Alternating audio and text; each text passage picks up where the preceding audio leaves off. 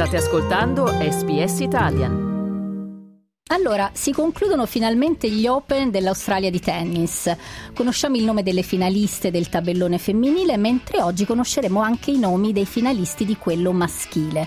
Prima di affrontare l'aspetto tecnico della vicenda, parliamo un po' delle polemiche scaturite dopo le scene viste a Melbourne Park nella tarda serata di giovedì, quando sono state esposte delle bandiere russe e tra le persone coinvolte nell'episodio c'era anche il padre di Novak Djokovic. Sì, ieri è intervenuta la sindaca di Melbourne Sally Cap che ha parlato di una vergogna, vergogna perché lo ricordiamo, la security dell'Open d'Australia era stata istruita al riguardo sin dai primi giorni del torneo era chiaramente espressamente vietato portare all'interno del precinct, quindi di tutto l'impianto le bandiere russe e bielorusse. Nella circostanza invece queste bandiere non soltanto sono entrate, ma sono state esposte dopo il match vinto nella serata di giovedì da Novak Djokovic contro il russo Andrei Rubliov sulle scale antistanti della Rod Laver Arena sono sbucate queste bandiere esposte da un gruppetto di eh, persone che hanno anche inneggiato a Vladimir Putin. Quindi già questo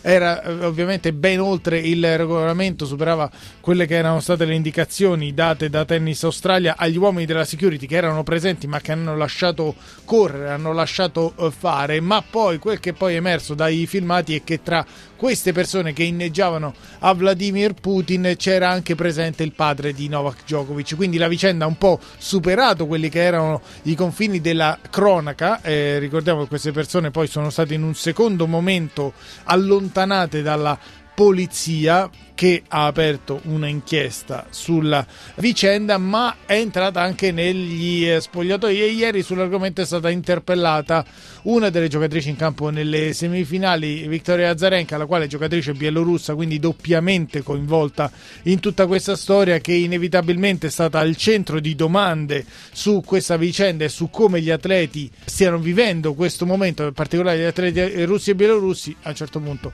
Vika Azarenka non ce l'ha fatta più e se l'è presa col giornalista di turno. Ascoltiamo questo estratto. I, I don't know what you guys want us to do about it. Like talk about it. I, I, I don't I don't know what's what's the goal here. That um, is continuously brought up, and uh, these incidents that, in my opinion, have nothing to do with players, but somehow you keep dragging players into it.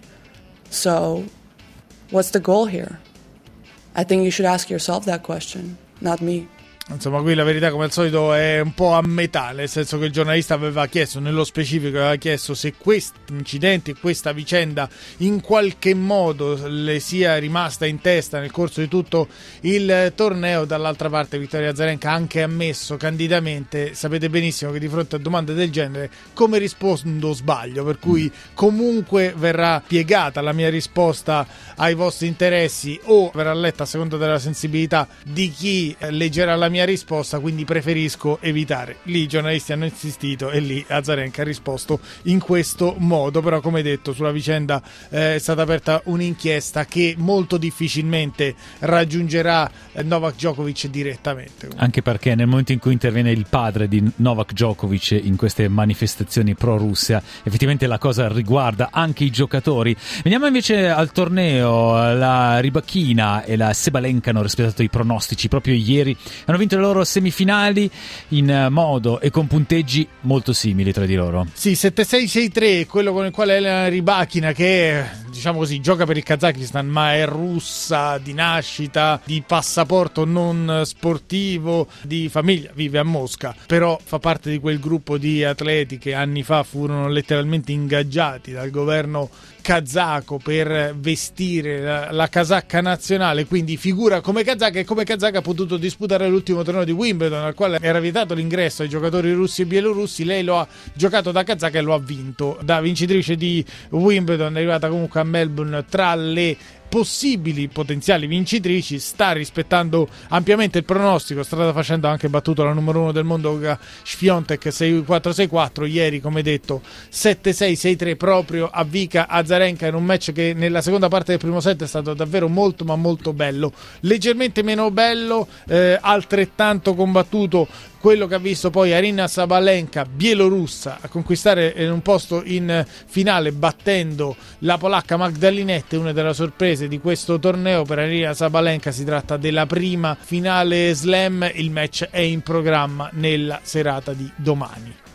Dario, e oggi però ci sono anche in programma le due semifinali maschili. I logici favoriti per un posto in finale sembrerebbero essere Stefanos Tsitsipas e Novak Djokovic. Sì, perché il greco affronta Karen Kashanov, russo, tanto per cambiare, 5-0 i confronti diretti a favore dell'ellenico che in 5 partite contro Kashanov ha lasciato per strada soltanto un paio di 7, non ha mai ceduto 7 quando i due si sono affrontati sul cemento all'aperto e si affronteranno sul cemento di Melbourne Park all'aperto alle 2.30 del pomeriggio di oggi, quindi Tsitsipas netto favorito, Tsitsipas che è alla quarta semifinale agli Australian Open che ha già raggiunto una finale finale slam in carriera, il quale vincendo il torneo addirittura potrebbe diventare il numero uno del mondo. Potrebbe non essere d'accordo su questa prospettiva Novak Djokovic, che probabilmente avrà anche degli argomenti a sostegno della tesi che è lui il vero numero uno del mondo e che in caso di vittoria sarebbe il lui. diritto e il rovescio. Esatto.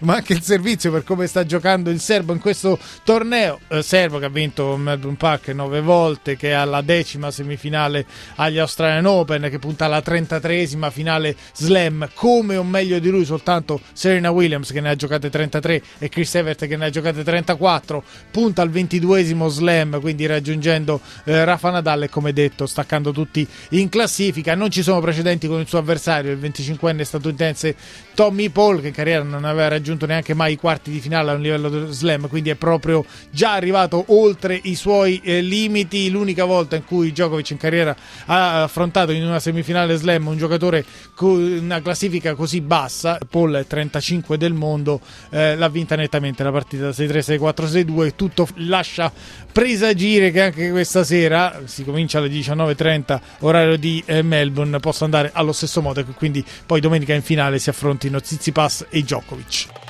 Volete ascoltare altre storie come questa? Potete trovarle su Apple Podcasts, Google Podcasts, Spotify o ovunque scarichiate i vostri podcast.